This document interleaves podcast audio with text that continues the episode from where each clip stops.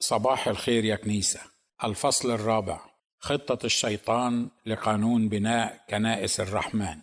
هناك طرق وقوانين وأساليب دولية أو حكومية في كل بلدان العالم التي لا ولن تؤمن بالحرية الحقيقية الكاملة أي الحرية المقننة وفقا لمعايير دولية حقوقية إنسانية لمواطنيها. هذه الطرق والقوانين والأساليب عادة ما تكون غير عادلة ومع ذلك تطبقها هذه الدول أو الحكومات عندما تتعامل مع مشاكل أو احتياجات الأقليات بها.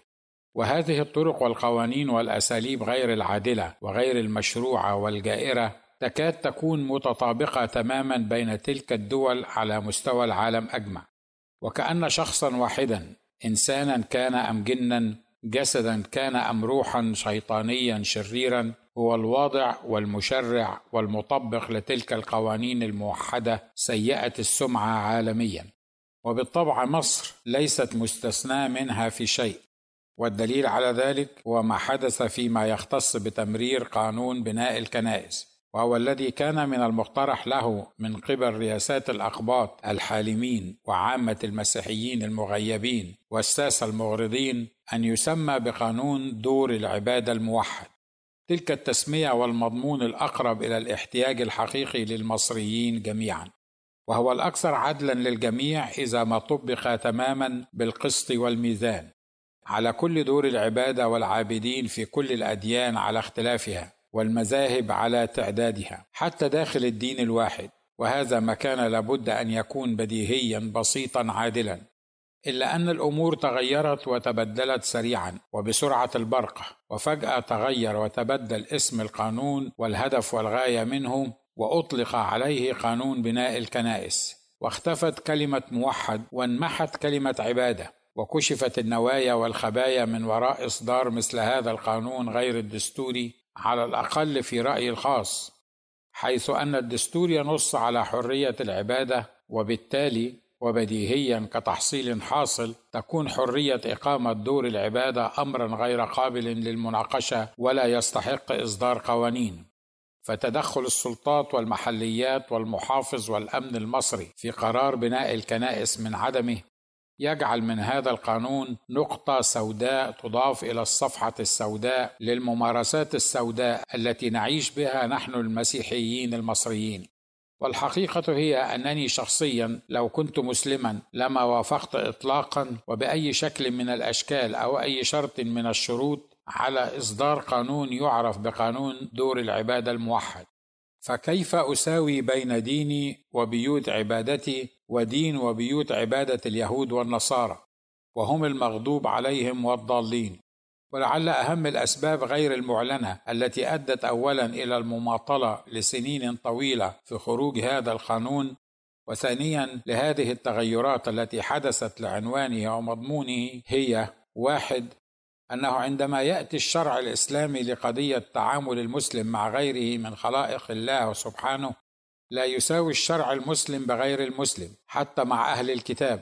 وهم أقرب الناس مودة للذين آمنوا لأن منهم قسيسين ورهبانا وهم لا يستكبرون.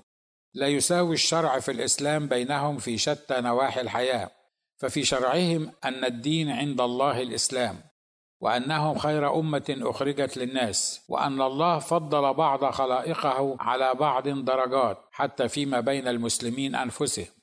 أما في الحقوق والواجبات فلا ولاية لغير المسلم على المسلم وللمسلم أن ينكح ما طاب له من النساء مثنى وثلاث ورباع وما ملكت أيمانهم بما فيهم نساء الاقباط أما غير المسلم فلا يحل له أن يتزوج بمسلمة على سنة الله ومسيحه. وإن أنجب المسلم من غير المسلمة فأولادهم لا بد لهم أن يتبعوا الدين الأفضل على حد القول وكما يعتقد كل علماءهم وفقهاءهم. وقيمة دم المسلم لا تتساوى مع قيمة دم غير المسلم فالمسلم القاتل لغير المسلم لا يحاسب كما يحاسب المسلم إذا قتل مسلما وغيرها وغيرها الكثير. فكيف يمكن أن يساوى ببساطة بين المسلم وغير المسلم في قانون ينظم بناء دور عبادة كل منهما؟ اثنين غير المسلم في معتقداتهم وإيمانهم لن تقبل منه عبادته يوم القيامة فمن ابتغى غير الإسلام دينا على الأرض لا يقبل منه يوم لا ينفع مال ولا بنون في الآخرة. فكيف يساوي القانون بين بيوت يذكر فيها ما سيقبل يوم القيامة وبيوت مرفوضة؟ وسيرفض ما يصدر منها الآن وفي القيامة وإلى أبد الآبدين. ثلاثة. كيف يساوي القانون بين بيوت يعلوها الهلال وبيوت يعلوها الصليب؟ وهو في نظر المسلم وثن يعبده المسيحيون. حتى أطلقوا عليهم عباد الصليب. مع أنهم أبعد ما يكونون عن عبادة الصليب في حد ذاته بل هم يعبدون من كان مصلوبا لأجل فداء البشرية جمعاء بما فيها المسلمون أنفسهم.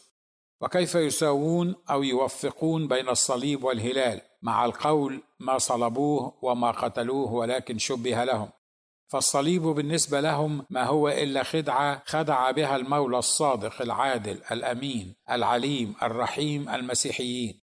ولم يخبرهم بها لمدة أكثر من ستمائة عام ولم يقل لهم لا في كتابهم ولا كتب اليهود أن من علق على الصليب كان هو غير المسيح يسوع. وعندما أخبر أصحابه المسيحيين في غير كتابهم أن المسيح ابن مريم لم يصلب أصروا على عنادهم وإصرارهم على أن اليهود صلبوه وقتلوه ولم يشبه لهم وأن من كان على الصليب هو شخص يسوع المسيح بذاته. وهم لا يزالون مصرين على الاعتراف بهذه الحقيقة. أربعة كيف يساوي القانون بين بيوت العبادة للأغلبية العددية القوية السلفية الإخوانية ورياساتها واتحادها معا وخاصة عندما يتعلق الأمر بالمسيحيين وبين بيوت عبادة الأقلية العددية القبطية المسيحية المنقسمة على ذاتها؟ حتى عندما يتعلق موقفها بطريقة مواجهة الأغلبية الإسلامية. خمسة. كيف يساوي القانون بين بيوت عباده جماعة لا مشكلة لديهم في إقامتها؟ أي المساجد؟ وفقا لتصريحات شيخ الأزهر الطيب بل على العكس فإقامة مسجد حتى في الدور الأول لأية عمارة عالية هو مكسب يغدق على أصحابه الخير الجزيل في الدنيا والآخرة. مع بيوت جماعة لا تعطى تصاريح أو تراخيص لإقامة بيوت عبادتها إلا في أضيق الحالات وأخطر الأسباب المحسوبة والتوقيتات المدروسة. وفي مناسبات يتم فيها التقايض على ما سيدفعه أصحابها أو ما سيتنازلون أو يسكتون أو يتغاضون عنهم وكأنه غير موجود مقابل تراخيص البناء. كل هذا جعل من إصدار قانون موحد لدور العبادة إسلامية ومسيحية دربا من دروب الخيال وحلما واملا تعلقت به الكنيسة على اختلاف طوائفها وقياداتها لسنين عديدة دون إدراك أعماقه وأبعاده واستحالة إمكانية إصداره ودقة تفاصيله. ولعل هذه هي الأسباب التي جعلت حكومة مبارك وبعدها المجلس العسكري ثم حكومة مرسي تتجاهل أمر إصدار هذا القانون وتركنه في إدراج مكاتبهم بالسنين لتلوح به للكنيسة كلما أرادت تطويعها هي وقادتها وإقناعهم للانضمام إلى صفوفها عندما تحتاجهم وترغب في تواجدهم. وبغض النظر عن مكونات هذا القانون وبنوده وظروف وطريقة سلقه أو إصداره ورفض البات للتعليق على بنوده وما جاء به حيث أنني لن أناقش قانونا أنا رافضه تماما من الأصل ورافضا الأسباب التي أدت لإصداره والطريقة والوقت الذي أصدر فيه. فهذا كله ليس ببيت القصيد في رأيي وليس هذا ما جعلني أكتب عن هذا الأمر الخطير. فبيت القصيد والأمر الجوهري الذي كان لابد أن ينتبه إليه الأخباط هو أنه ما كان لهذا القانون أن يرى النور ولا أن يكون هناك من الأصل والأساس قانون ينظم بناء الكنائس في مصر بأي شكل من الأشكال باستثناء قواعد الأمن والمتانة التي تطبق على كل مبنى مهما كان الغرض من إقامته وأن أي قانون يصدر في هذا الشأن لابد أن يطبق على المسيحيين والمسلمين. فالمكان الذي لا يصلح أن تبنى فيه كنيسة لا يسمح فيه ببناء جامع. والمصلحة التي تبني أو يخصص بها مكان لمصلى لابد أن يخصص بها مكان لبناء كنيسة. وخاصة أن المسيحيين لا المسلمين هم أصحاب مصر الأصليين الذين من حقهم أن يضعوا مثل هذا القانون من عدمه. ولذا فما كان على الكنيسة بكل رياساتها والأقباط المصريين في الداخل والخارج قبول أن يكون هناك قانون يسمى بقانون بناء الكنائس. بل كان عليهم جميعا رفضه رفضا باتا وعدم قبوله أو حتى النظر إليه أو إلى بنوده على الإطلاق. فهذا القانون كان لا ينبغي له أن يرى النور أو أن يذكر أو يأتي على بال إنسان. ففي أوروبا والبلاد المتقدمة في بلاد تعرف كيف تمارس الحرية الحقيقية الحكومة لا علاقة لها ولا يهمها في شيء صغير أو كبير أن تبنى كنيسة أو جامعا أو معبدا أم لا. الأمر الوحيد المهم أنك تبني ايا منها وفقا لقواعد سلامة المباني من الناحية الهندسية والفنية والبنائية. حفاظا على أرواح روادها.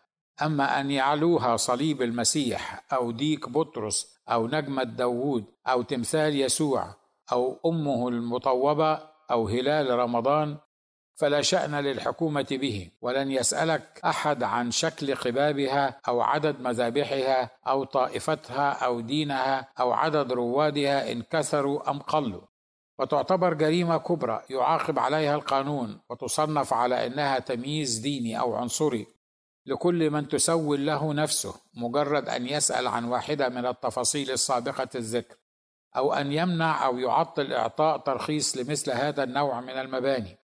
الأمر الذي درسه المسلمون أنفسهم بدقة في كل البلاد التي تمارس بها الحرية الحقيقية وانتهزوا الفرصة ومناخ الحرية التي يستمتعون بها في كل بلدان العالم الحر واستغلوها ونشروا مساجدهم إلى أقصى الأرض وحللوا لأنفسهم في بلاد النصارى ما حرموه على النصارى في بلاد النصارى أنفسهم. ولكي يحقق الشيطان خطته في إصدار مثل هذا القانون وغيره من القوانين التي ما كان ينبغي أن تصدر على الإطلاق يبدأ في وضع وتنفيذ خطة محكمة طويلة الأمد. ولا يهمه أن استغرقت هذه الخطة سنينا أو قرونا ما دام سيصل إلى منشودته في النهاية. وهي أن يمنع تجمع المؤمنين ويقطع الاتصال والعبادة بينهم وبين مسيحهم حتى في بلاد المسيحيين أنفسهم. وتتكون عناصر هذه الخطة الشيطانية مما يلي: ألف يبدأ بقهر واحتلال وأسر جماعة بعينها واضطهادها وتحويل أهلها من أصحاب الأرض الأصليين وملاكها الحقيقيين إلى أقلية مستعمرة. فتحها غازون وتقاعس رجالها وقادتها عن صدهم والدفاع عن بلادهم. وهرب قسوسها ورهبانها إلى أديرتهم وصوامعهم وكفوا عن الصراخ للقادر على كل شيء بأن يحمي بلادهم ولم يضحوا بحياتهم حتى الموت في سبيلها مع أن منهم من وقف في وجه الشيطان سابقا ودحض فكرته بجعل الكنيسة تؤمن بعدم ألوهيته تبارك اسمه. ومنهم الفقير المسكين الذي استطاع أن ينقل جبل المقطم ويثبت أن قديسي الكنيسة لقادرون على تنفيذ وعوده تعالى في كتابه المقدس. حتى لو كان إلى حد نقل جبل عملاق حرفيا كجبل المقطم. في قوله تعالى فالحق أقول لكم لو كان لكم إيمان مثل حبة خردل لكنتم تقولون لهذا الجبل انتقل من هنا إلى هناك فينتقل ولا يكون شيء غير ممكن لديكم. به ثم يعمل الشرير على عزل هذه الجماعة عن كتابهم المقدس وعن حضارتهم ولغتهم وتاريخهم وعاداتهم وتقاليدهم وصلواتهم وميراث آبائهم الذي اختزنوه على مر السنين. ويقنعهم أنهم الأقلية التي لا حول لها ولا قوة والتي لن يكون لها ذلك إلى قيام الساعة وأن أصواتهم لن تسمع ليس في الخارج والداخل فقط بل بين أنفسهم أيضا. فلا داعي للصراخ والغضب والثورة والصلاة والعبادة وبناء الكنائس فلن يجدي كل هذا نفعا. جيم. وعندما يعلو صراخهم من الظلم والاضطهاد والسخرة والحبس والقتل بالرغم من تهديد ووعيد العدو لهم إذا رفعوا أصواتهم وبكوا أو اشتكوا وتظاهروا وأخبروا العالم كله عن سوء أحوالهم وعندما يدرك الرجيم أن أصواتهم لن تخمد فيما بعد يبدأ في مساومتهم بوعود وعهود براقة واعدة تبدو وكأنها هي الحل لكل مشكلاتهم. فيعين منهم عشرة أفراد كما كان يحدث قديما في مجلس الشعب أو الأمة ويعطيهم من معسول الكلام وحلو العبارات ما لا ينوي أن يحققه أبدا وتحت أي بند من البنود. دال ثم تمر السنين ويظل الحال على ما هو عليه بل ويتقدم إلى أردأ ويصبح أمر اضطهاد وقمع هذه الأقلية ليس سرا فيما بعد. فقد أصبح العالم قرية صغيرة لا تبعد عن المرء إلا بقدر ما تبعد يده وعينه عن الكمبيوتر أو التليفون المحمول الخاص به. ويدرك المضطهد أنه من المستحيل أن يكمل خطته كما خطط لها عبر عشرات السنين الماضية. فيبدأ في التحرك لتغيير الأمور ويقترح إصدار القوانين وتنظيم التعاملات مع الأقلية في البلاد. ويعدهم بالمساواة والحرية والعدالة الاجتماعية والدينية. إيه ثم تبدأ مرحلة طويلة من النقاش معهم حول مائدة غير مستديرة. يجلس على رأسها البعيد البعيد البعيد عن بقية الجالسين عليها. يجلس الأعلى صوتا والأقوى عضلات والأكثر نفوذا. من يملك مفاتيح السجن والذي باستطاعته من منظوره البشري وحسب تصورات قلبه أن يلقي الناس في جهنم النار متى أراد وكيفما أراد. تتسم هذه المرحلة بأصوات خافتة متفرقة ترفع من القله النادرة من المضطهدين. لا تسمع إلا منهم في مخادعهم وكنائسهم واجتماعاتهم. وسرعان ما تعود هذه الأصوات للصمت المطبق أو تخفت ثانية وهكذا. فهي على كل حال لن يقدر أو يسمح لها أن تصل إلى البعيد الجالس على طرف الطاولة. فهو دائم الكلام والحلف والأقسام كثير الوعود والعهود ومستحضر الرعود والقيود وقتما يشاء وهو مخادع متملق يظهر عكس ما يبطن محنك في استخدام الشماعات والفزاعات فهذه شماعة الجماعات الإسلامية المتطرفة وتلك شماعة الإخوان المسلمين والسلفيين ووقوفهم ضد القوانين البانية للمجتمع والداعية للمساواة بين أبناء الوطن الواحد. ثم شماعه أمن وسلامة مصر الذي يجب أن يحافظ عليها الأقلية المضطهدة وحدهم دون الأغلبية الساحقه فإذا أهان عالم بدينه المسيحيين ووصفهم بالقردة والخنازير ووصف كتابهم بالمكدس واتهم ديانتهم بالفشل وإذا ما تجمع غوغاء حول امرأة لتعريتها أو حكم على أطفال بالسجن أو خطف الفتيات وقتل الشبان وشرد أي عدد من هذه الأقلية فلا خوف على الأغلبية ولا هم يحزنون. وعلى الأقلية أن يقدموا تنازلات أكثر وأكبر لوأد الفتنة النائمة فلعنة الله على من يوقظها. فأمن وسلامة مصر اولا ولا بد أن تملأ تصريحات المضطهدين والمظلومين الجرائد والمجلات. تشيد وتردد الشعارات عن الوحدة الوطنية وحب مصر والاستعداد للموت في سبيلها. وتنطلق الأقوال المأثورة التي منها وطن من غير كنائس أفضل من كنائس من غير وطن. أو مصر وطن يعيش فينا وليس وطنا نعيش فيه. ثم يحاول أن يقنعهم الشيطان الجالس على طرف الطاولة أن لدينا الآن الأهم في مصر من هذا الذي يشغل بالكم أيها المغيبون. ثم شماعة ردود أفعال الإخوان المسلمين والسلفيين. وهكذا يستمر النقاش من طرف واحد فيما كان لابد من عدم النقاش به من الأصل. وفي أمور لا تقبل النقاش والمساومة. ويضع الجالس على الطاولة الكنيسة وقادتها أمام خيارين أو حلين للمشكلة التي اصطنعها هو وألقاها عليهم. أحلاهما مر وهذان الحلان هما إما المناقشة والتنازلات وقبول الأمر كما يقرره هو وشعبه وأتباعه وإما أن يرفضوا الحل ويتهموا بالخيانة ضد الوطن والتآمر عليه من الهيئات والمؤسسات الشعبية والحكومية الخارجية. فيبلع قادة الكنيسة الطعم وينسوا أن هناك دائما حلا ثالثا من المولى سبحانه وتعالى. ذلك الحل الثالث الذي أفردت له مقالا خاصا بجريدة الطريق والحق بعنوان الحل الثالث. أما الحل الثالث في هذه الحالة في رأيي هو أن ترفض الكنيسة رفضا باتا تقديم أي تنازلات من شأنها أن تحدث شرخا في صفوف الكنيسة. أو تمنع العابدين المسيحيين من إقامة الكنائس أو تسمح لغير المسيحيين أن يتحكموا في التصاريح الخاصة ببناء الكنائس. وتتكل على سيدها وإلهها الذي لابد أن يكرم إيمانها به واتكالها عليه ووقوف مسؤوليها في الثغر ويصنع مرضاته ومشيئته بالكنيسة والدولة والمصريين جميعا. أما أن تؤخذ الأمور من النواحي السياسية والأمنية والوطنية فحسب فهذا عين الشر الذي يجعله تعالى يدفع الكنيسة إلى يد سالبيها ومضطهديها كما دفع شعبه إسرائيل في القديم على نفس المنوال. واو!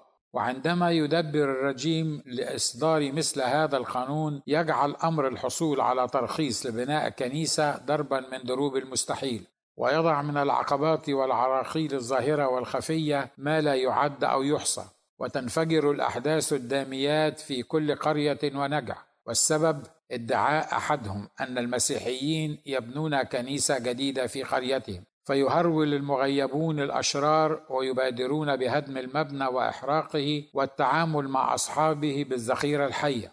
ويطرد من سولت له نفسه أن يبني شقة لابنه في منزله. يطرد هو وأهله من القرية أو المدينة ولا يعود إليها بأي شكل من الأشكال.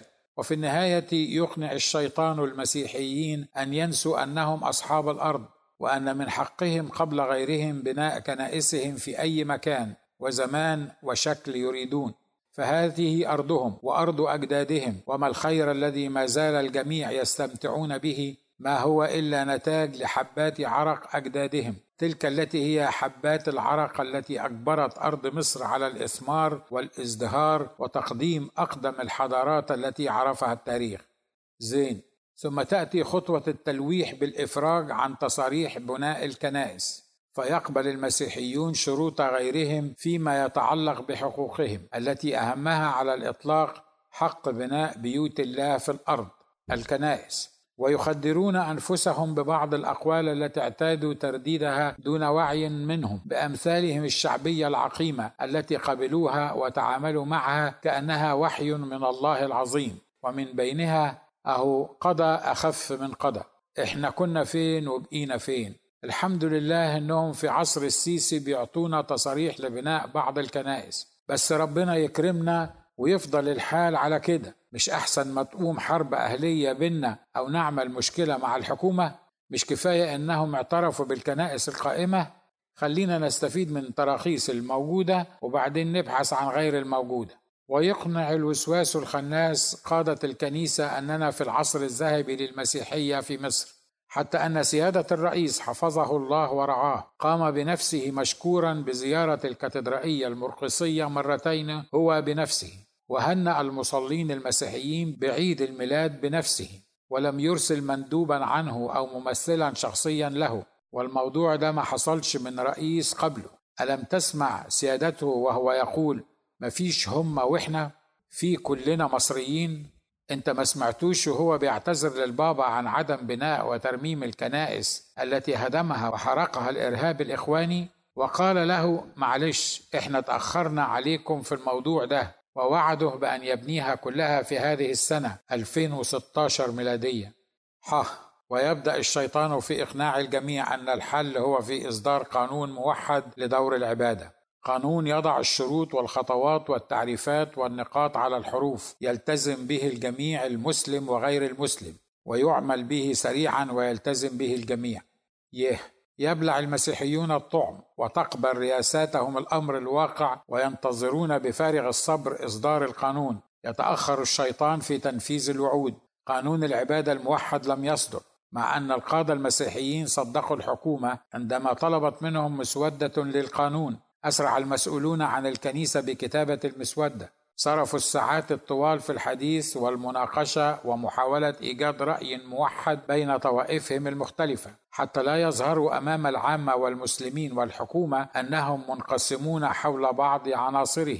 يتنازل من يتنازل ويشرح من يشرح ويلغي من يلغي حتى ترى المسودة النور لعدة دقائق معدودات وهو الوقت الذي استغرقه القانون للسفر من الكاتدرائية المرقسية بالقاهرة إلى أدراج المسؤولين بالحكومة. هذه الأدراج لا ترى النور بالسنين فقبع القانون في الظلام وقامت ثورات وخلع رؤساء وكلف غيرهم من قبل الشعب المصري الطيب بتولي الرئاسة.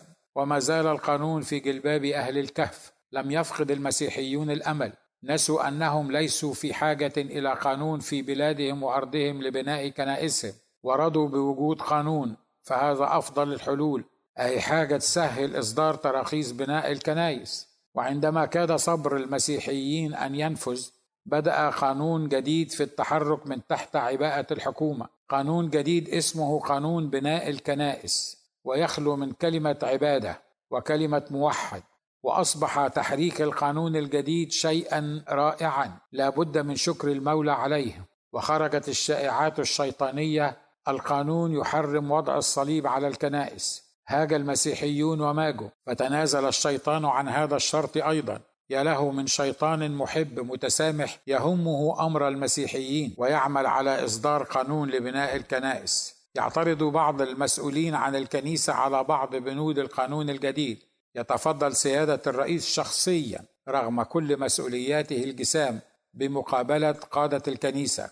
يخرج القادة من الجلسة مع سيادة الرئيس مقتنعين أن هذا القانون هو أفضل ما يمكن للمسيحيين ولأمن مصر والاستقرار الطائفي.